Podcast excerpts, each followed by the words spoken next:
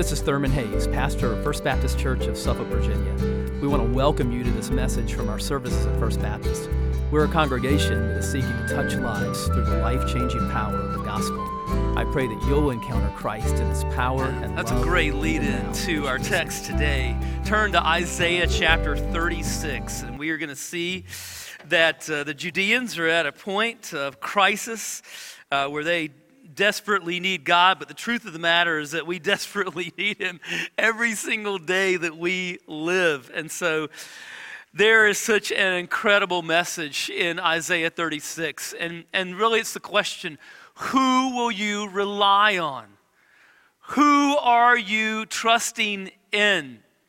And so Isaiah 36 through 39 are just an amazing chapters. So what we're going to do is we're going to look at chapter 36 today. We're going to look at uh, chapter 37 next week and then we'll look at 38 and 39 the following week. I encourage you be reading this section, read it as a unit. It is it is suspenseful. It reads like a thriller. There are all kinds of bends in the road in this section of Isaiah, and we kick it off this morning with Isaiah 36. Who will you rely on? So follow along with me in your copy of God's Word, and let's look at the 36th chapter of Isaiah. In the 14th year of King Hezekiah, King Sennacherib of Assyria attacked all the fortified cities of Judah and captured them. Then the king of Assyria sent his royal spokesman along with a massive army from Lachish to King Hezekiah at Jerusalem. The Assyrians stood near the conduit of the upper pool by the road to the launderer's field. Eliakim, son of Hilkiah, who was in charge of the palace, Shebna, the court secretary, and Joah, son of Asaph, the court historian, came out to meet him. So you've got a situation here where you've got the Assyrian spokesman, who's like an emissary for the king of Assyria, King Sennacherib, has come and he's meeting with emissaries from King Hezekiah, who was the king of Judah. Pick it up in verse 4. The royal spokesman said to them, Tell Hezekiah, the great king, the king of Assyria, says this What are you relying on? You think mere words are strategy and strength for war? Who are you now relying on that you have rebelled against me? Look, you are relying on Egypt, that splintered reed of a staff that will pierce the hand of anyone who grabs it and leans on it. this is how Pharaoh, king of Egypt, is to all who rely on him. Suppose you say to me, We rely on the Lord our God. Isn't he the one whose high places and altars Hezekiah has removed, saying to Judah and Jerusalem, You are to worship at this altar? Now, make a deal with my master, the king of Assyria. I'll give you 2,000 horses if you're able to supply riders for them. How then can you drive back a single officer among the least of my master's servants? How can you rely on Egypt for chariots and horsemen? Have I attacked this land to destroy it without the Lord's approval? The Lord said to me, Attack this land and destroy it. Then Eliakim, Shebna, and Joah said to the royal spokesman, Please speak to your servants in Aramaic since we understand it. Don't speak to us in Hebrew with an earshot of the people who are on the wall. But the royal spokesman replied, Has my master sent me to speak these words to your master and to you, and not to the men who are sitting on the wall, who are destined with you to eat their own excrement and drink their own urine? Then the royal spokesman stood and called out loudly in Hebrew. Listen to the words of the great king, the king of Assyria. This is what the king says Don't let Hezekiah deceive you, for he cannot rescue you. Don't let Hezekiah persuade you to rely on the Lord, saying, The Lord will certainly rescue us. This city will not be handed over to the king of Assyria. Don't listen to Hezekiah, for this is what the king of Assyria says Make peace with me and surrender to me. Then every one of you may eat from his own vine and his own fig tree and drink water from his own cistern until I come and take you away to a land like your own land, a land of grain and new wine, a land of bread and vineyards. Beware that Hezekiah does not mislead you by saying, The Lord will rescue us. Has any one of the gods of the nations rescued his land from the power of the king of Assyria? Where are the gods of Hamath and Arpad? Where are the gods of Sepharvaim? Have they rescued Samaria from my power? Who among all the gods of these lands ever rescued his land from my power? So will the Lord rescue Jerusalem from my power? But they kept silent. They didn't say anything, for the king's command was, Don't answer him. Then Eliakim, son of Hilkiah, who was in charge of the palace, Shebna, the court secretary, and Joah, son of Asaph, the court historian, came to Hezekiah with their clothes torn and reported to him the words of the royal spokesman there was a time when the Apostle Paul was writing to the church at, at Corinth, and he tells them about a time when things were so bad, so desperate for himself and for his missionary colleagues uh, that they were brought to just an absolute deep point of crisis. And we don't know exactly what this was that was happening in, in, in Asia, but we know it was really, really bad.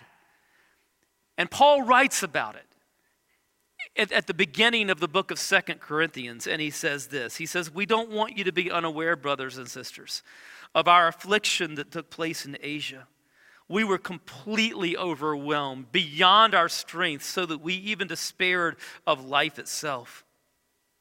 Indeed, we felt that we had received the sentence of death so that we would not trust in ourselves, but in God who raises the dead. And, and, and just like in Paul's life that he's talking about here, sometimes God has to bring us to a point of crisis before we will cast ourselves without reserve upon him. And that's exactly what's happening with Judah in this chapter.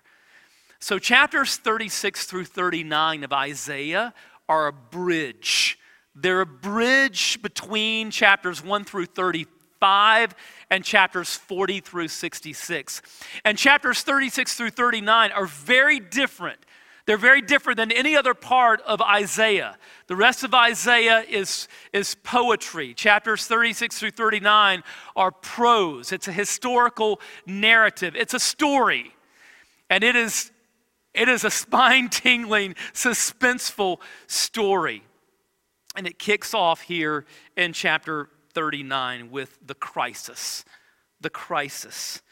So, to kind of set the stage for what's going on in this crisis and where we are as chapter 36 opens. We've been talking for the last few weeks as we've been walking through these early chapters of Isaiah that the threat of the Assyrians was sort of looming. It was kind of like a, you know, a, a, a storm cloud that was kind of out there that was hovering over them. So it's been hovering throughout the first part of Isaiah, but but now things have come to a head. So, kind of to, to set the stage here, in 722 BC, the Assyrians conquered the northern kingdom. And at that point, the, the, the people in the south, Judah, they began to basically pay them off so that they wouldn't be attacked themselves. In 703, Sennacherib became king of Assyria. And at that point, you know, Judah thought, hey, there's been a change uh, in the kingship in Assyria, and let's test this guy. And so they begin to sort of try to get out from under the Assyrian power. And so they kind of begin to rebel. And the result of that is that in 701 BC, the Assyrians invade Judah and they come in overwhelming numbers with a massive army. That's where we are as chapter 36 opens. So let's look at verses 1 and 2. In the 14th year of King Hezekiah, King Sennacherib of Assyria attacked all the fortified cities of Judah and captured them. Then the king of Assyria sent his royal spokesman along with a massive army from Lachish to King Hezekiah at Jerusalem. The Assyrians stood near the conduit of the upper pool by the road to the launderer's field. So basically, at this point, the Assyrians have taken all of Judah except Jerusalem. And they have come against all of these heavily fortified Judean cities, and they have just gone through them like a knife through warm butter. And now they are poised just 30 miles west of Jerusalem at the city of Lachish. And Lachish was not only close to Jerusalem, but even more importantly, it was the city that guarded the road to Jerusalem. And the Assyrians have taken that city, they've taken Lachish which means that, that basically the road to Jerusalem was like a wide, a wide open road, no traffic, nothing was hindering this massive army from taking Jerusalem itself. And so the king of Assyria sends uh, an emissary, a spokesman, to represent him. And, and King Hezekiah of Judah also sends emissaries to go and to meet with this Assyrian spokesman. But notice where this meeting takes place. This is super important. Look at the end of verse 2. The Assyrians stood near the conduit of the upper pool by the road to the launderer's field. Now, does that ring a bell? In chapter 7, this was the exact spot in Jerusalem where God told Isaiah to go and meet with King Ahaz. It was the same exact spot. You remember, King Ahaz was freaking out because he thought the Assyrians were go- going to invade at that point. So he was out there by this, uh, this pool, which was like a reservoir. He was inspecting Jerusalem's water supplies because he was afraid of imminent invasion. And so God told Isaiah to go out and meet with King Ahaz at this very spot and to tell him, Do not be afraid. Do not fear. I can handle the Assyrians. You just trust me and obey me. Well, unfortunately, King Ahaz did not do that. And that has led 34 years later to where we are now. Now, Ahaz's son, King Hezekiah, is facing this crisis, this threat, with the Assyrians just holding a, a knife to their necks. A couple of couple of lessons here. First of all, parents. When we don't trust and obey God as parents, we can put our kids in some pretty tough spots in life. Hezekiah is facing this because his dad did not trust and obey God. It has led to this. And so there's a word here for parents. There's also a word here for children. What if you didn't have faithful parents? What if your, what if your parents did not follow God? There's a, there's a message here for you. And the message is this you do not have to make the same mistakes. You do not have to take the same faithless, disobedient path that your parents took because Hezekiah here has a chance to do differently than what his father did. And we'll see which way he goes in the, the next couple of weeks. But that's the second lesson. You're, you're, you are not, if you're, you are not relegated to take the same, take a faithless path just because your parents did that. So we see the crisis.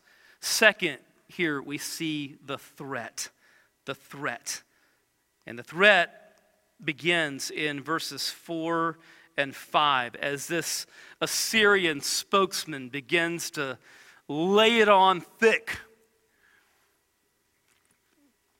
He says to these Judean emissaries Tell Hezekiah, the great king, the king of Assyria, says this What are you relying on?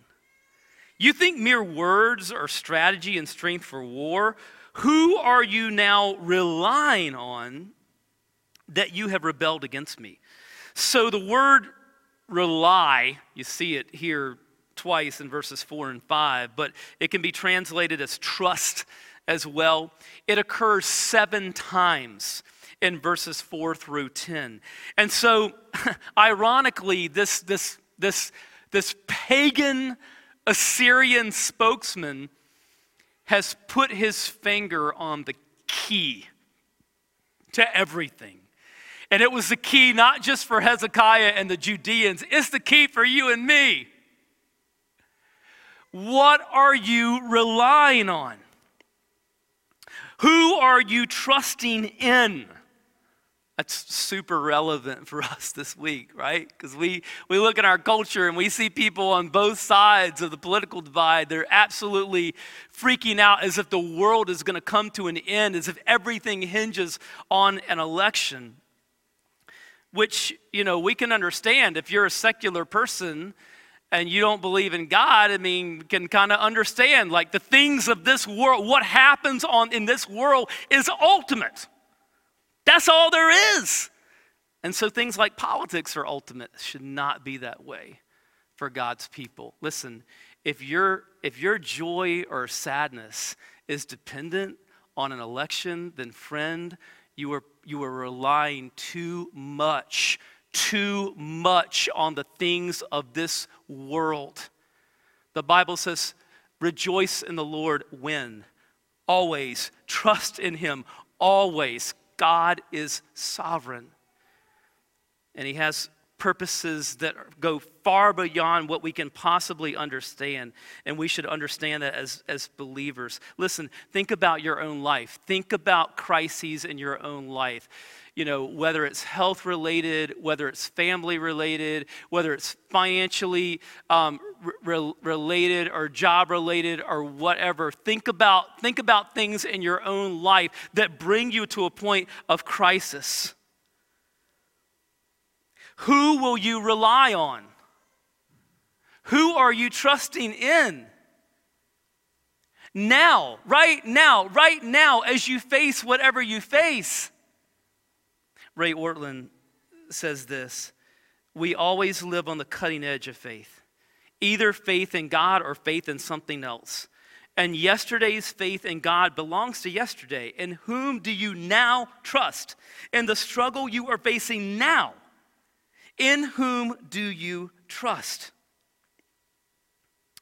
This, this, this Assyrian spokesman just continues to, to, to needle them and stick the knife in in verse 6. He says, Look, you're relying on Egypt, that splintered reed of a staff that will pierce the hand of anyone who grabs it and leans on it. This is how Pharaoh, king of Egypt, is to all who rely on him. And you know what? He was right.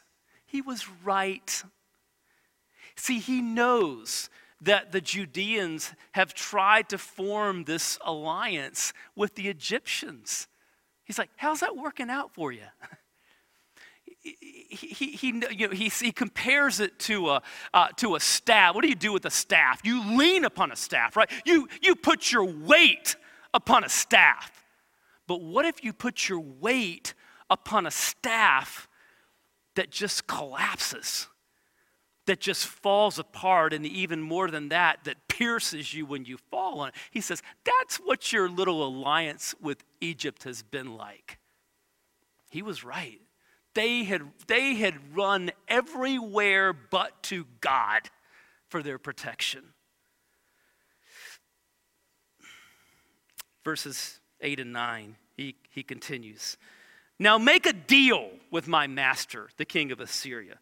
I'll give you 2,000 horses if you're able to supply riders for them. In other words, he's basically saying, Look, you Jews are a joke. You know, I would give you I would give you, you know, 2,000 horses if you could provide the, the men to ride on the battle horses, but you can't even do that. And here we are right outside your gates with 185,000. What are you going to do? You're going to rely on God? You're going to rely on God? Well, guess what? God's the one who told us to attack you to begin with. Verse 10 have I attacked this land to destroy it without the Lord's approval? The Lord said to me, Attack this land and destroy it. Now, that wasn't true. but, but the very suggestion of it was so disturbing that these guys encouraged this, this Assyrian spokesman not to speak in Hebrew any longer, lest other people hear what he's saying and freak out. It says in verse 11 Then Eliakim, Team Shebna, and Joah said to the royal spokesman, Please speak, speak to your servants in Aramaic since we understand it. Don't speak to us in Hebrew within earshot of the people who are on the wall. Why? Because they don't want the people on the wall who understood Hebrew to hear these threats and just completely freak out. Well, that's a wrong thing to say because the whole thing that this spokesman wants is for them to freak out. And so now, not only is he going to continue to speak in Hebrew, he's just going to ratchet up the threat a thousand decibels. Verse 12. But the royal spokesman replied, Has my master sent me to speak these words to your master and to you, and not to the men who are sitting on the wall, who are destined with you to eat their own excrement and drink their own urine? Now, see, these were the kinds of things that happened during a siege when people were starving. And so basically, what he's doing is that he's threatening that, listen, we're going to lay Jerusalem to, the, to, to siege, and there, there is going to be just utter, utter desperation and starvation and depredation in the city of Jerusalem. This is your destiny. This is your future unless you surrender, unless you strike a deal with me verses 13 and, and 14. Then the royal spokesman uh, stood and, and called out loudly in Hebrew Listen to the words of the great king, the king of Assyria. This is what the king says Don't let Hezekiah deceive you, for he cannot rescue you. He, you know what? He was right again. he was absolutely right. Hezekiah could not rescue them. That was correct. But now look at what he says, verse 15. Don't let Hezekiah persuade you to rely on the Lord, saying, The Lord will certainly rescue us. This city will not be handed over to the king of Assyria. So now, this guy is not just throwing down the gauntlet to Hezekiah, he is throwing down the gauntlet before Yahweh. That's a big mistake. Verses 16 and 17, he continues Don't listen to Hezekiah, for this is what the king of Assyria says Make peace with me and surrender to me.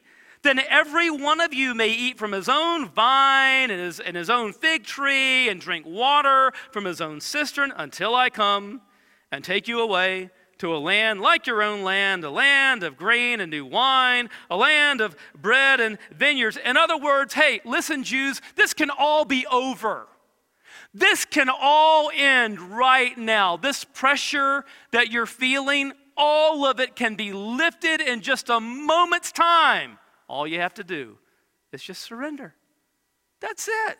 Just surrender, and hey, you can just go back to your normal life. You can just keep living life the way that you're living it now. of course, eventually we'll come and take you away, but you know, we're going to take you away to a place where you can just continue to flourish and, and lead a good life. I mean, this sounds so much like what the Nazis said to Jewish people in the Second World War, right? That, you know, just, hey, we're going to transport you to the east and things are going to be good there. And of course, they were sending them to Auschwitz and other concentration camps.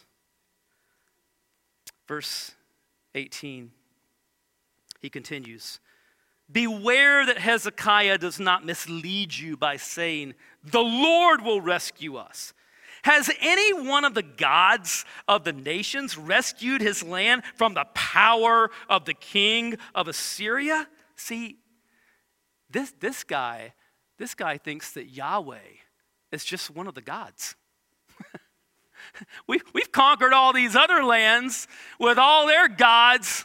What makes you think that your God is going to be any different? He thinks Yahweh is just, just, just one of the gods. Look at verse 20. Who among all the gods of these lands, ever rescued his land from my power. So will the Lord rescue Jerusalem from my power? Wrong thing to say. because this guy and the king of Assyria are about to find out a couple of things.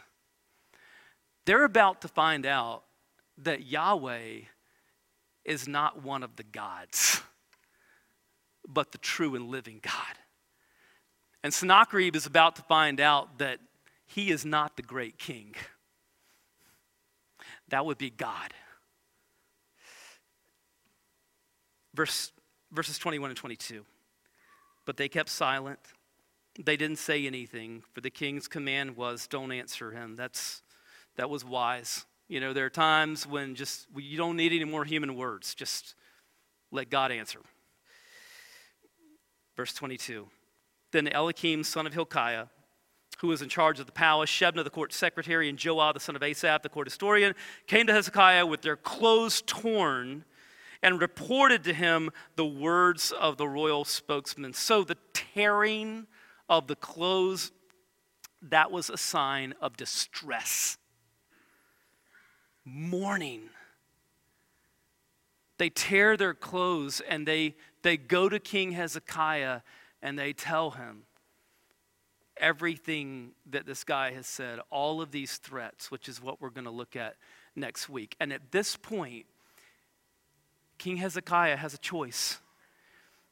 And it's actually a choice that you and I face every day that we live we have to answer these questions. Old Testament scholar John Oswalt puts them this way Can God be trusted? Is he strong enough? Is he good enough? Is he faithful enough? If not him, then who or what should be trusted? Let me tell you, you can trust the Lord. You can trust the Lord because he's proven himself in the ultimate way that he can prove himself to us. Romans 8:32 says he did not even spare his own son but gave him up for us all. How will he not also with him grant us everything? Listen, God's greatest gift includes all his lesser gifts.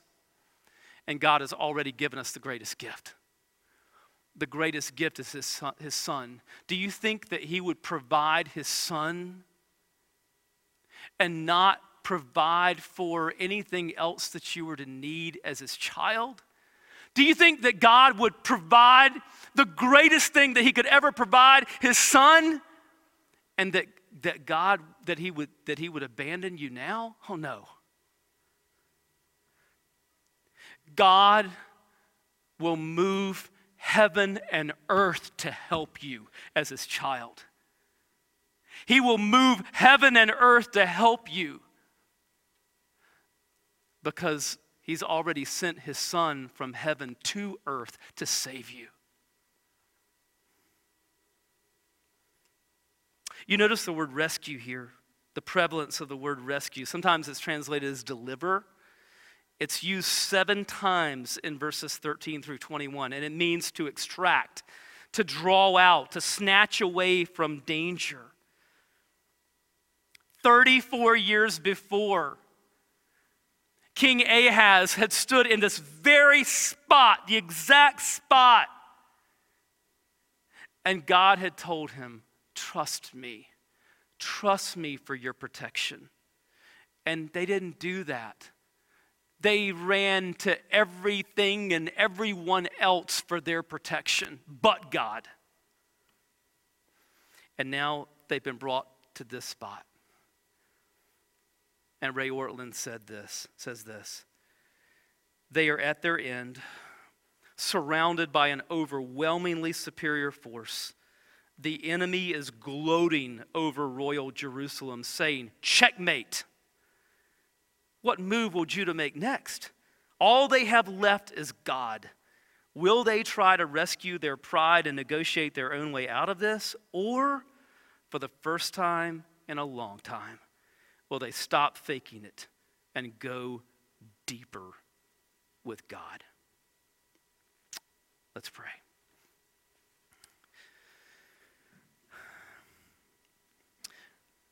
Father, whatever we're going through today, and I know there are all kinds of needs that are represented across this, this room and in different lives.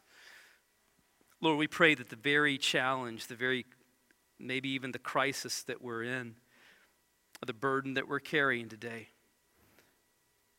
the challenge that we're facing would, would be an opportunity to go deeper with you, to trust you like we haven't trusted you before, to rely upon you the way we haven't relied upon you before, to, to cast ourselves upon you in surrender. Father, I pray for anyone in my hearing in this room or anyone who's watching by video who, who doesn't know Christ as Lord and Savior. Uh, Lord, I pray that you would open their hearts right now to repent of their sins and place their trust in Christ and come to know him as their Savior and King. And Lord, for, for those of us who, who know Jesus, take us deeper. Take us deeper into a life of moment by moment trust in you, that you would be the one that we would rely upon. And you have proven yourself trustworthy through the gift of your Son.